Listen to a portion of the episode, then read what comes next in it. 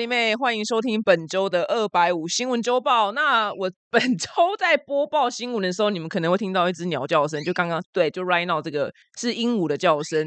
呃，因为我养一只就是玄凤鹦鹉，它不会讲话，它只会唱歌。然后因为我家本身是我已经养很多年，那我家本身是动物友善园地，我们家鹦鹉是不关笼子，我们家狗也不关笼子，我们家鸟就是在整栋房子里面这样飞来飞去。只是今天我在那边录录这个 podcast，他就硬要进来我的工作时间烦我。好，如果等下真的太吵，我会把鸟给赶出去。大家现在快点出去，咕咕。好，就先暂时先这样。啊，他出去，他出去了，太棒太棒了！好，各位各位听众，你们好。Sorry Sorry，刚刚有点小混乱。那虽然我是国际新闻，但是第一则新闻还是要跟大家好好分享一下。就是本周，我相信你们应该都没有开 Netflix，没有开 Disney Plus 吧？没有人在看电视吧？大家都在看新闻。那最大的新闻呢，就是如你们大家所见的，就是本周最夯的新闻，很多艺人曾经性骚扰过别的女生，周遭女生。那其实因为大家新闻好像都知道发生什么事情，所以我不会去细讲就是新闻的内容。那只是我比较有一些。政治不正确的观点，我想说，Podcast 应该说是也还好吧，应该也应该没有太多人听吧。那我就在这边跟大家分享了。对，真的言论真的是非常政治不正确，但是我还是憋不住，我还是要提出来。那大家都知道，我是非常严重的沉迷于研究很多国外或是国内的经典的犯罪案例。我大概看过有在上千件吧，不管是纪录片或是一般的 YouTube，就是那种频道在分析。那这些成千上万案件里面呢，有一种人是非常倒霉的，就是变态连环杀手的老婆跟小孩，他们是完全不知情的状态。然后通常这种案件都这样，就是一个风和日丽的下午，然后警察突然就冲破家门，然后老婆可能还正在洗碗，说哈怎么了？警察跟老婆宣布说，你老公是一个连环变态杀手。然后老婆当然大傻眼。那这个老婆跟小孩明明就什么事也没有做，但从此以后呢，就要被邻居排挤，因为邻居们都。觉得他们就是变态连环杀手的，就是帮凶。可是这个老婆跟这个小孩真的不知道，然后呢，他们就被邻居丢石头，然后喷喷漆。那最后呢，只能赶快带小孩搬走离婚，然后隐姓埋名的生活。其实真的非常可怜。那另外一派的。老婆呢？我现目前是找不到形容词来形容的。那这另外一派呢，有两种状况。来，状况一是老公是变态的连环杀手，老婆完全知情，然后老婆呢，甚至会亲自去帮忙诱拐女生回家献给老公。有一个非常知名的美国案件是，老婆还有女儿，他们亲自去酒吧帮老公猎拐猎物回家之后献给爸爸，或是所谓的老公给他去虐杀，这是非常经典的案例，叫做 Toy。Box serial killer，如果你真的很有兴趣的话，那第二种呢是老公在干天大的坏事，老婆呢是没有加入，但是呢，她都知道老公在干嘛，她听到那些女生在尖叫声。很多时候，甚至是老公在强暴女儿。我说真的，这完全没有在瞎掰。然后女儿在哭，在尖叫，然后老婆就在厨房里面煮饭，他们就不管。然后甚至他就去睡觉，他埋头就睡。然后偶尔呢会帮忙，就是清清尸体呀，清理一下现场啊。对我讲的好像很轻松，好像去 Seven 领货一样，你知道吗？那我每次看到这一派的这种罕见的状况呢，我都会讲不出任何评语，因为我觉得这个状况真的是。太难去评断了，我只能说这种女人对老公的爱是比宇宙还要庞大的。好，那我们回到就是国内就是现在正夯的性骚扰案件。那我觉得老公在外遇之后，老婆要不要离婚跟原谅，我觉得都没有差，因为那是只要正宫 OK，他 OK，我们其他人没有什么资格去讲，就是其他的评论。只要老婆 OK，那就 OK。那我发现就很多人的地雷真的不是外遇，所以很多老公外遇之后。老婆没有要离婚，我后来也觉得哦，那就是蛮正常的嘛。但是如果说今天是另外一种状况，已经不是是外遇了，是老公干一些伤天害理，甚至是呃有可能是已经触法的事情，那我觉得现在的例子就是性骚扰了。那这样的状况没有离婚，然后我看到的是呃佑胜的老婆她去跟受害者道歉，然后搭配就是心灵鸡汤、精神喊话。佑胜的老婆呢，她跟受害者说：“我们都要好好爱自己。如果你没有看到这段新闻的话，你一定要去看，因为你不要搞错，真的不是在说黄子佼。我现在讲的是佑胜的老婆，她就私讯受害者，然后前面就是说很抱歉，就是我老公这样做这样事情，然后最后还跟 就是受害者说，我们都好爱自己。虽然我不知道这个，我不知道好爱自己跟被性骚扰的关联是什么，I don't know，你知道吗？想说这两者有关联吗？想说前文跟后文之间怎么没有搭嘎？我相信佑胜老婆她知道性骚扰是不对的，但是碍于就是。他有婚姻，跟可能真的是太爱就是幼生，所以呃，佑胜的老婆她可能也只能在这样的状况下讲这样子的话。那我只能说她非常会忍耐，她真的是擅长忍耐，她擅长忍耐外遇，还加码忍耐性骚扰。这种对老公爱，我觉得是非常庞大的，就是比宇宙还要大。真的，这种爱是已经超脱我们一般人想象的爱了。那我是不知道受害者他当时收到就是老婆来道歉，这个道上有一个那个术语叫做洗门风啊，我不知道你们有没有听过。我不知道那些受害者听到老婆来洗门风的那个心情是什么。但是最后，毕竟他跟受害者喊心灵鸡汤的喊话，说我们都要好好爱自己。所以呢，这个受害者他被洗门风之后呢，还是觉得嗯，我好好爱自己。我这辈子不要把这个破事带进棺材，我现在要讲出来，所以他还是出来把这个故事讲出来了。嗯，好险有讲出来，不然我们也不会知道这么荒唐的事情。那当然希望这个受害者的心理呢，那个破损的地方，还是能在有一天能被修补起来，因为这个想必是一个很恐怖的经验。但是。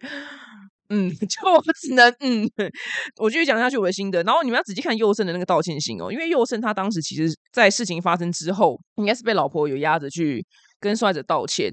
他那个信哦，这样世纪经典，经典到不行。我想你们真的不要搞错，我真的是现在我没有在讲。黄子佼的直播，我没有在讲黄子，我在讲佑胜，好不好？我在讲佑胜，你们不要搞错，因为大家就搞错我在讲谁，我真的是 搞得我还要出来解释。那佑胜呢？他的那个信呢？劈头就说，其实我自己也被性侵过，我能懂那种世界空掉，身边的信任都一系瓦解的愤怒和恐惧感。我就马上传给我朋友总监看，总监马上照张照去，我都还没讲话，总监马上说，我小时候也被同学偷过钱，所以我长大只好去抢银行。对，就。是这个道理，你知道吗？我的总监真的很适合参加，就是什么国文照样造句的比赛，有够有够厉害，马上造出我要造的句子。佑生的道歉信真的是荣登我二零二三年，我觉得可能是我近五年来吧最令人杜烂的道歉典范。通常就是你看到，其实看过看到蛮多过往的名人啊，或是网红啊，或是你男朋友跟你吵架的时候，他们的道歉都蛮令人堵然。男朋友就是说，好，那就是我的错嘛，完全都我的错，这听起来也超堵然的。那很多网红的道歉其实也蛮堵然的，但是我觉得这些都已经输了，落掉了。最令人堵然的道歉典范就是佑胜的这一封信。这个文体呢，真的是道歉信之巅呐！对，令人杜烂道歉信之巅。那原来呢，只要就是你在一开头做错事的人呢，先说自己因为受过一样的苦、一样的伤害，他最后面再写就是十亿个对不起，I'm sorry。我觉得这个道歉就是令人杜烂感非常之高，就是佑胜的这封信，这些新闻，我看到这封信，我真的哇！真的是先先叹一口气，我想说，怎么可以有这么鸡巴的道歉法？原来就是这样啊！唉，见识过了。结果在播新闻的当下，又有新的东西爆出来，但我也没空去管。有知名艺人是同志，但同志这个事情我本来就知道了。知名艺人，那我不知道是真是假，因为现在是不可考。现在在播新闻的当下是六月二十号的晚上十点半，对，然后有知名的艺人偶像跟未成年的男粉丝交往，嗯，未成年这也是比较麻烦的地方，因为等于是跟未成年的人上床。哎，我的老天爷啊，怎么这今年这是这什么什么年呢？就是都是这种负面的事情。其实还有很多更重要新闻，再次强调，呃，幼稚园幼童被下毒案件这件事情，千万千万千万千万不能被埋灭。那是因为现在没有新的进度，所以我也不知道该讲什么。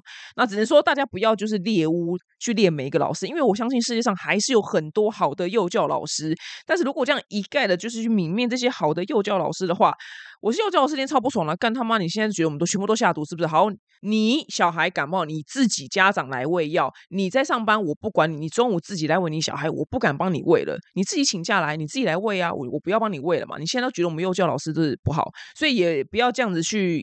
那什么，一颗什么老鼠屎坏了一锅粥，也不能这样，不然要是我是老师，我一定也超不爽的。结果今天又看到新的新闻，是幼稚园那个画面哦，幼稚园老师他真的是虐待儿童，他把那个睡袋这样子直接这样，然后那个儿童直接这样滚出来，然后去啪啪啪啪撞到墙壁。这是其中一个画面，我不知道，因为这个新闻现在目前只有一点点，我们没办法做做更多的追踪报道。我这边看了就觉得很恐怖，虽然我没有小孩，但是我光看我这个，我心脏都要爆裂，你知道吗？如如果我的小孩这样在幼稚园被对待，他是真的把他摔去墙壁，我我真的 我不知道该怎么办呢。我目前是想不出任何方法可以就是防范这样子的事情发生，所以我希望大家可以集思广益，可不可以就是多多留言，然后可能哪一天政府可以看到，然后真的有一个很好的方法去防范这样子的事情发生，这是国家的幼苗，自己的小孩。这么重要的事情，我我目前想不到，我我不知道为什么这种事情会一而再再而三的爆发出来，一定有一个很好的方法可以去防止这样的事情发生。那我目前没有想到，必须承认。所以如果大家能集思广益留言给我们的话呢，我也是下次看到好意见，搞不好我可以就提供给大家，我们大家一起来讨论有没有更好的方法来防止这样的事情发生。这太恐怖了，看到自己小孩这样被摔到墙壁，我真的会疯掉。我真的会马上就辞职当网红，然后就杀去学校揍人。我是说真的，因为可能当网红不方便揍人啊。但如果我今天谁都不是的话，我就真的会冲去学校揍人的。你们能不气吗？看到自己小孩被摔到墙壁，耶！我老天爷！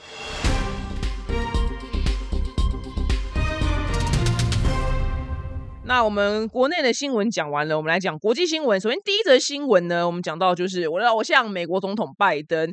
那拜登怎么了呢？拜登呢，他现在是八十岁。他在上个礼拜天的时候呢，他牙痛，他的医疗团队呢马上为他检查，想说拜登怎么了？结果呢，拜登就是蛀牙，所以呢，他的医疗团队呢马上就是为他做根管治疗。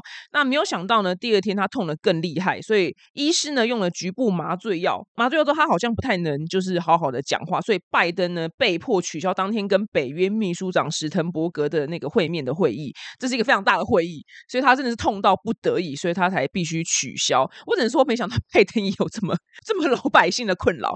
不是我看到这个新闻超级有感，是因为我真心觉得牙齿真的超级无敌麻烦。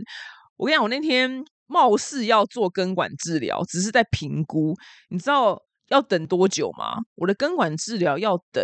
一个半月才可以开工，我想说，excuse me，我这一个半月我是怎样？我是喝流质过活吗？因为那个那边就等于就不太能使用，你知道吗？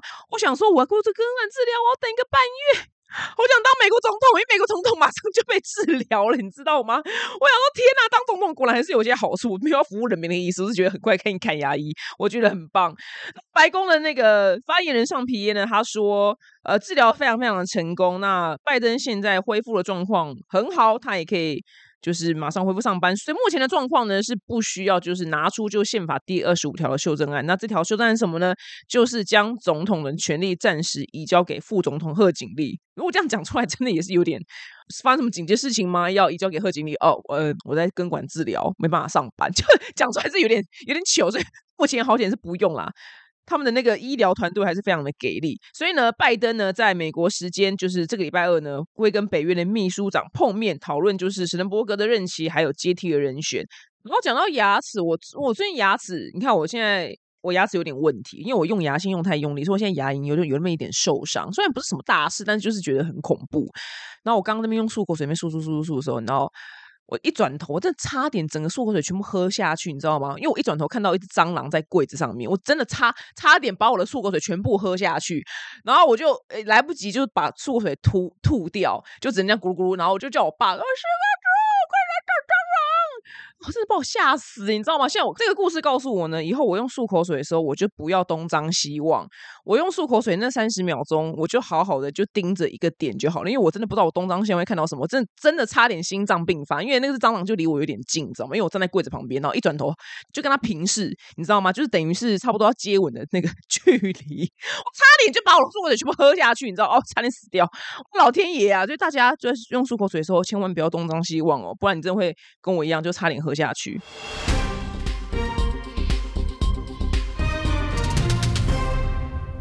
下则新闻呢，我们来到菲律宾。那上个礼拜呢，我说就是夏威夷大岛的那个火山是正在爆发，所以很多游客要去看那个。火山爆发的样子。那菲律宾中部的马永火山呢，最近就是也开始在喷发了。然后呢，他的观光部的那个官员呢，就贴文就是推荐说，哎，就是你们可以去看那个马永火山的火山喷发。我现在是安全观赏点在哪里？然后就抛出那个地方那个地点，然后叫大家可以去那边看这样子。那就被大家就大骂。那为什么被大骂呢？是因为在二十四小时之内呢，马永火山出现了七次火山地震跟三百零九次的落石，其实是蛮平。频繁的。那它已经呢撤离，就是那个火山附近一万五千名左右的居民，所以它是危险的，你知道吗？它已经撤离居民，然后居然有观光局的白痴叫他们去看火山喷发。火山喷发为什么夏威夷可以看，但是这个马恩火山不能看呢？因为火山喷发有分很多等级。那我上次讲，就红色等级就是你不能去看的，是最危险的状态，就大家就给我滚开，就是离越远越好。那如果往下就是有橙色再下去的话，是安全的，是可以看。那为什么呢？因为火山喷发有分，就是各式各样不同的。种类跟形式，那我今天就讲两种好了，就跟你们讲一下大概差别是什么。那上一次那个夏威夷那个能看原因是因为它比较安全，它的那个喷发方式呢很难念哦，叫做岩浆溢流式。那岩浆溢流式呢是一种火山喷发的方式，你就把它想成它那个岩浆从那个口这样慢慢慢慢的流出来，像是红色的这样慢慢慢慢的流。那个岩浆呢，它是。就是慢慢这样流出去之后呢，会变成最后变成一片大地。就是我上次讲那个英文字，就那个夜店名字叫拉法，那个黑色的那个很像泥土，但是它不是泥土，它是干掉的岩浆。这种方式呢叫做溢流式喷发，它的特色呢就是那个岩浆慢慢的从那个孔这样稳定的然后流出来，那这就是偏安全的。第二种的。喷发方式呢，跟刚刚不一样。这个名字有点难念，叫火山血碎流。那火山血碎流呢，也是一种火山爆发的方式。那你想象一下好了，就是譬如说，呃，你男朋友打电话给你说，baby，我今天呃很累，我要早点睡。然后那就先晚安喽。然后十点他跟你晚安之后，然后你就在那边滑 IG，然后看到他他的朋友。发现动态在夜店，然后你看你男朋友在夜店跟他那边跳舞，是不是要火山爆炸？是不是你现在就是要马上从床上跳起来，冲去那间夜店，然后踢开大门进去扒你男朋友？就是这样子的那个火山爆发。这个火山碎碎流呢，就是它的那个气体跟灰跟石头这样，嗯。呜，然后每小时时速大概可以高达七百公里的速度向外喷发。那这个温度呢，通常会是从八百度起跳到一千度，这个就是非常非常的危险，就是人都不能靠近。跟刚刚那种火山爆发的方式是完全不一样。刚那是偏温柔，这个就是真真心诚意的暴怒爆炸。那上一次我说我在 Netflix 上面看到一个纪录片，叫做什么《白岛救援行动》，就是在讲纽西兰的一个叫。白岛地方，然后是一个观光胜地，然后他们每天都会有船开去那边，就是你把想象成绿岛好了，开船去那边，然后看那个火山的地形。就那一天好死不死，从来没有在那个时间火山爆发过，然后上面就有人在观光，然后那个时候呢就火山爆发。这个火山爆发就有点类似这个火山血水流，是温度很高，然后是向外爆炸的这样。所以很多人他们在逃命的时候，就是譬如说可能离那个火山口很远的人要。救那个跑出来的人，他说他一抓，然后都抓不住他的手，因为他手是全部被烫伤。他一抓，他整片皮肤是掉下来的。哦，那个真的是我光想象就觉得我真的要死掉了。那个纪录片很好看，就告诉我们大家没事不要太靠近，就是火山。OK，火山没什么好观光的，好吗？火山就让他就让科学家去就好了，我们就真的离他远一点。而且他那个白岛那个地方，很多人救上船之后，要赶回去纽西兰。做治疗嘛，因为我刚讲他那些就是全身上下大面积的烧伤，是整片皮肤这样子一直脱落，一直掉，然后没有这么多的水让他们降温，因为旁边都是海水。你知道那个白岛开回去纽西兰本岛要多久吗？一个半小时。我说 Oh my God，OK，不如死死好了，要那边痛一个半小时，然后那么颠簸这样咔啦咔啦咔，然后你身上皮肤就一直被震掉。船上也没有这么多水可以让你降温，所以我就哦，这个纪录片真的让我得就知道说，死神真的没事不要去火山观光，呃，就不用，就是去迪士尼乐园里面，就是不是有一个什么火山冒险嘛，在那边看看就好了。我这辈子真的不会去任何火山观光。跟你们分享一下，原来火山爆发呢有非常多不同的样貌跟形式，所以这个菲律宾这个政府官员他泼出来之后呢，哎，就被大家骂说你是白痴嘛，现在明显很危险，你还叫大家去观光，你知道我们全部死掉吗？所以我觉得官那个 官员的确是蛮蛮智障的。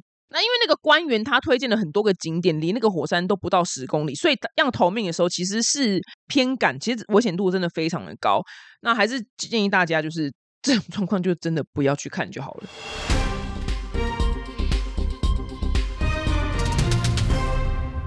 今天的新闻呢，我们来到美国。这个新闻呢，在美国其实蛮多大媒体都有报道，而且篇幅还蛮大。但台湾好像是 几乎是没有报道。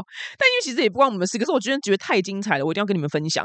那美国 FBI 史上呢，有一个最臭名昭彰的间谍，叫做罗伯特。那为什么他臭名昭彰呢？因为他是。双面间谍就是 double agent，就是你在电影里面看到了。天哪，世界上 居然真的有这种身份的人，无论够精彩的。他在二零二二年的时候呢，被美国政府判就终身监禁。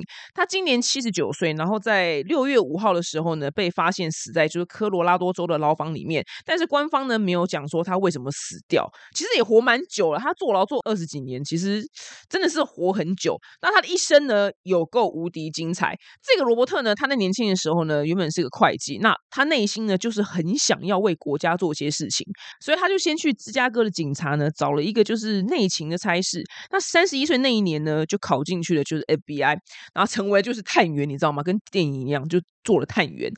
那一开始非常非常开心嘛，就是他梦寐以求的工作。然后据说他非常非常喜欢零零七，他很爱 James Bond，他是。疯狂的 James Bond 的粉丝，所以他觉得自己现在当探员的跟 James Bond 非常的像。可是因为呢，他到 FBI 之后，他没有拿到自己想要的职位，所以他非常的生气。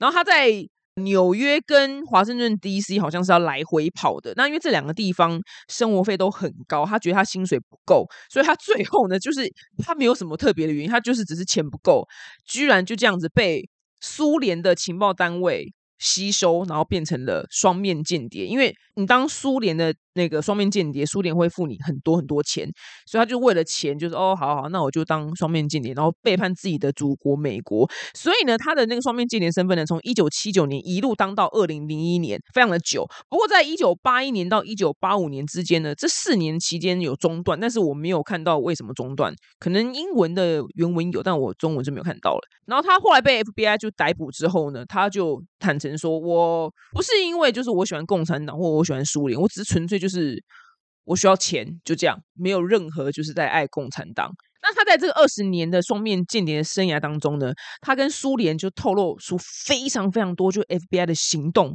情报，然后还有很多秘密的讯息啊，反情报技术啊，美军的核战准备工作啊，我们的科技啊，我们的军事啊，还有我们在就是什么哪边要建什么秘密隧道啊，全部都跟苏联政府讲，然后并且呢，造成就是三名就是美国安排在苏联的卧底呢。直接死掉，因为他就跟苏联讲说这些人是卧底，然后苏联政府就把那些人干掉。呃，那美国呢损失最惨重的是一个中情局最重要的线人，呵呵，很复杂哦。来，中情局有个线人，这个线人呢就是俄罗斯人，就是苏联人，他是苏联的陆军少校，名字很长，他叫 Dmitry，有没有很复杂？这个 Dmitry 呢，他也是双面间谍，只是他的国籍是苏联。这刚我刚刚讲那个罗伯特他是美国人，但这个 Dmitry 呢，他是。俄罗斯人，他是苏联人。那为什么这个 Dmitry 他要背叛伟大的苏联呢？原因是因为那时候苏联的领导人呢，不让他就是他有一个生病很严重的一个大儿子，那在苏联是没有办法被治疗的。他想要把他带去美国治疗，因为美国在医学界应该都是领先全球的。但是因为苏联政府不准他把儿子带去美国治疗，他就。很堵然，因为他儿子最后就病死了，所以他就 决定当双面间谍报复苏联，而且他是真心诚意在恨苏联。因为刚刚我说的那个罗伯特，他是为了钱嘛，他可以领非常多的钱。但是呢，这个 Dmitry 呢，他直接就找上美国 FBI 说：“我要当你们的线人，因为我就是痛恨，就是我的祖国苏联。他每年只收三千块美金的费用，其实超级无敌便宜，真的是卖命，真的是彻彻底底，不是卖干。”也不是卖肾，他完全是卖命的工作。他居然只收三千块美金，所以他真心诚意的痛恨苏联。那因为这是真的是美国 历史上面非常重要的两个人物。那因为我们其实这么远，我们不太会知道。所以刚刚我说的那个美国那个双面间谍，就罗伯特他去世的时候，其实美国很多主要媒体呢都有报道这个新闻。不过刚刚讲那个 Dmitry 呢，他在一九八六年的时候呢就被 KGB 逮捕，KGB 就是俄罗斯的苏联的 FBI，所以呢他在。一九八八年的时候，老早就被枪决了，因为他叛国贼嘛，一定一定是毙掉的。但美国人一直搞不清楚，想说奇怪，为什么为什么他会被逮捕呢？是谁把他供出来？直到刚刚我说的那个美国的那个双面间谍，就罗伯特，他被逮捕之后，他供出来说：“哦，就是我供出他的。”美国人才知道说：“哦，原来不只是我们有双面间谍，原来俄罗斯。”莫斯科不是俄罗斯啊，那时候是苏联，也有双面间谍，这是一个非常非常精彩的故事。我想说，这些人他们到底怎么办法过一般的生活啊？他老婆可以知道他在干这么恐怖的事情吗？还是就是应该就是跟电影是一样嘛？他就只能跟老婆讲说，他在做一份就是很普通的工作，可其实他他背地里真的都在干一些非常恐怖的勾当，就是要去查一些很危险的事情啊！哇，我们现在说真的有人他真的活得很精彩，他这辈子真的没有白活哎。然后我刚刚说的那个罗伯特啊，他出卖就是美军的那些。很机密的资讯给苏联嘛？他收了大概超过一百四十万美金的现金、钻石还有外币哦，他赚真赚非常多钱，因为不是现在的一百四十万美金，是几十年前的四十万美一百四十万美金，所以那个真是天文数字啊的。那你想说他拿到那么多钱，他宁愿住在一个就是大豪宅，抽一根大雪茄，party like a rock star？没有，因为他怕被抓，所以他住的超简陋，开始开破车。我想说，那你到底意义何在啊？你赚那么多钱，也不能住大房子，还开破车，到底有什么意义？那他到底怎么被抓到的呢？其实，在 VR 里面，大家都已经想办法要找出就是内贼了。然后要抓内贼的这个行动呢，有一个名字叫做“灰色西装”。那他们其本来就有锁定，就是罗伯特，就有。监听他的电话跟他的电脑等等，但是都没有掌握到关键的证据，非常非常的厉害。因为这么厉害，他可以当就是双面间谍嘛。那他电脑常被查，那直到呢，就是 FBI 跟苏联的 KGB 的一个探员，然后付了就是七百万美金给那个探员，苏联探员说我要跟你买一个录音带，哇，超级无敌贵。这个录音带里面有一个人代号叫做 B，然后呢，就是 FBI 探员呢，他们用声音的分析，他们听出来里面那个录音带那个 B 那个人呢，就是这个罗伯特，所以他们就这样抓到罗伯特是内贼。哇靠，这这有拍成电影吗？这个真的也太适合拍成电影了吧？那最后怎么逮他呢？二零零一年的二月十八号的时候呢，当时罗伯特他在维吉尼亚州的一个他家附近有个公园，他在公园的上面贴了一个告示牌，上面他偷偷贴了一个白色的胶带，这个呢是他跟俄罗斯联络的一个暗号，就真的跟电影一模一样。然后呢，FBI 他们就已经躲在旁边的树林里面，就是你知道有些人假装看报纸，有些人假装在遛狗，就是电影的画面。然后有些人假装在在打篮球这样，然后大家眼睛都在看他。然后呢？罗伯特呢？他把就是装有美国重要资料的那个一个密封的塑胶袋贴在一个木桥的底部，因为我没有办法看到当时的画面，但他写桥，那就是一个桥吧，可能是一座小桥。那个呢，就是他们的交换秘密的一个地点，这样子。然后他一贴上去的时候呢，所有 FBI 人冲上来把他逮捕。哇靠！他这辈子真的活得有够精彩，跟你们分享。我觉得。因为我们的生活都蛮平常的，能有人活得这么精彩，我觉得很酷诶。虽然说不是叛国贼不是好事，但是还是蛮 respect 他的，觉得他这辈子没有白活，太精彩了。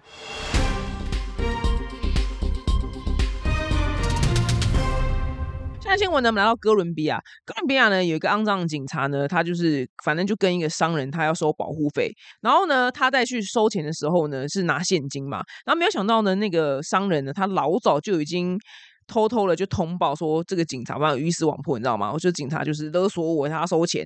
但那个警察拿到钱之后呢，反贪腐的那个调查人员就抵达了现场，然后那个警察呢。情急之下呢，赶快就是要你要湮灭证据嘛，他没地方藏，他就把 一叠钞票赶快就往喉咙里面吞，但是因为钞票就是太厚了，他没有办法就吞下去，所以卡在喉咙里面，然后阻塞他的呼吸道，所以最后呢被紧急就是送去急诊室就是急救，然后那个新闻的画面呢 就是。就那个那个警察就要不能呼吸，你知道吗？然后就然后被坐上就救护车，然后被要被送去医院急救，也太白痴了吧？怎么那么智障？到底可以多智障？那些钞票有几张呢？新闻说是九张，九张真的是吞不下去好吗？就是活生生的给洗。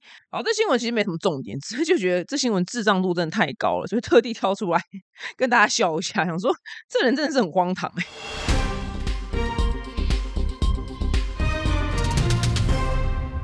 新闻的最后呢，是听完可能对你也没有什么用的冷知识时间。不过我觉得本周这个冷知识非常非常的有用，而且是我自己亲自就是找到的。那很多人晚上睡觉的时候呢，会习惯开一盏小灯。那其实我个人会开一盏。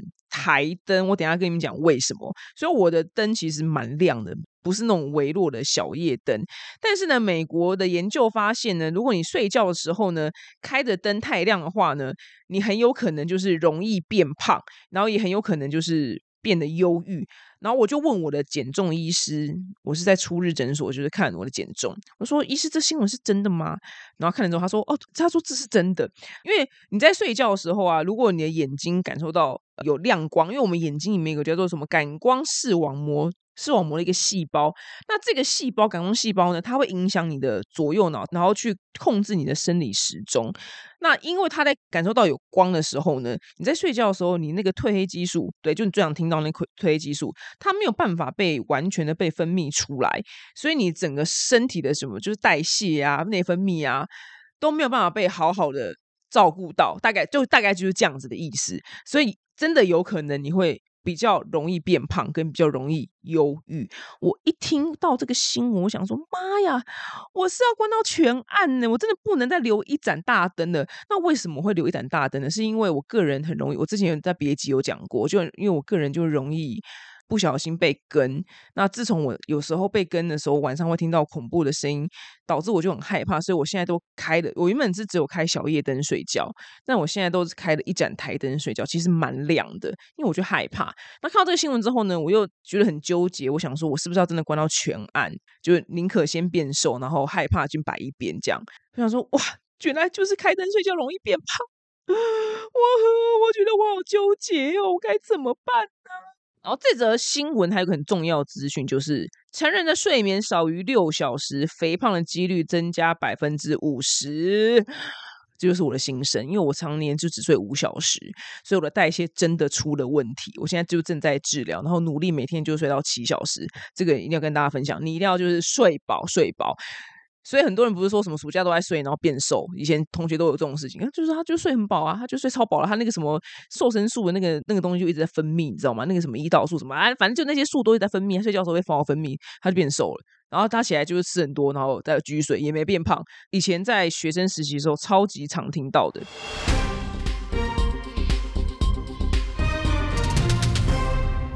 好，那节目最后呢是巨星下凡来解答。表姐你好，我是马来西亚的粉丝，然后本人是同志。哇，谢谢谢谢马来西亚的粉丝听我的 podcast。那她的问题呢是，她很爱男朋友，她跟她男朋友交往六年了，呃，她男朋友就是什么都很好，只是呢，因为她男朋友的宗教信仰呢是伊斯兰教。他整个家族呢都是非常虔诚的回教徒，他妈妈甚至是那种围头巾围到就剩下眼睛就是冒出来那种虔诚回教徒。这个男生呢跟他的跟他男朋友的家人啊，都也会出去就聚餐、旅行等等。他家人呢对这个来信的这一位同志呢也是很好，把他当做儿子一样看待。只是呢，她男朋友就开始。就说：“哎，你要不要信回教啊？你因为你都没有想要学，就是我们的可兰经吗？就是你什么时候要开始信回教啊？那一开始她就是拖着拖着，想说哦好，之后之后，那现在因为已经毕竟在一起六年了，所以她男朋友已经就越来越就是认真的想要来信的这个弟弟呢改信回教，然后但是她完全不想要信回教。她说她非常非常爱她男朋友，可是我真的没有办法信回教，我没办法一天要祷告五次，我也不想要就是做那个什么。”什么什么什么，就是你知道不吃饭那个叫什么断食还是什么节食的？对，他说他真的不想信回教，问我该怎么办？那我给你一个讲一个案例好了。我的好朋友 Becky 是基督徒，她的老公呢是土耳其人，是回教徒。她的公公婆婆当然也就是回教徒，可他们完全就是没有任何的问题。她老公一天一天要祷告几次，Becky 她也完全不 care。然后 Becky 信上帝，她老公也觉得哦没差，这这就是你。所以我觉得就是要跟她去沟通，说 Baby 我有自己的。宗教信仰，我真的真的很爱你。只是我从小信这个宗教，我爱你，我尊重你信回教，那你可不可以就是也尊重我呢？你你觉得就是你逼我去信，你觉得我会快乐吗？你就用这种开放性的问题让他去回答。因为我真的见过很多成功案例啊，像我觉得这个回教徒跟基督徒结婚，我觉得就是一个非常经典成功案例，然后他们相处非常的和谐。所以我觉得你跟他好好的沟通就好，你就直接。呃，不要批评他的宗教，你就直接恳求他尊重你自己的信仰自由。我觉得，如果他够爱你，然后他也是个懂得尊重别人的话，他应该也可以，就是像我那个土耳其回教徒朋友一样，尊重他的老婆是基督徒。祝你幸福哦！谢谢你收听我们节目，那我们大家下周见喽，拜拜。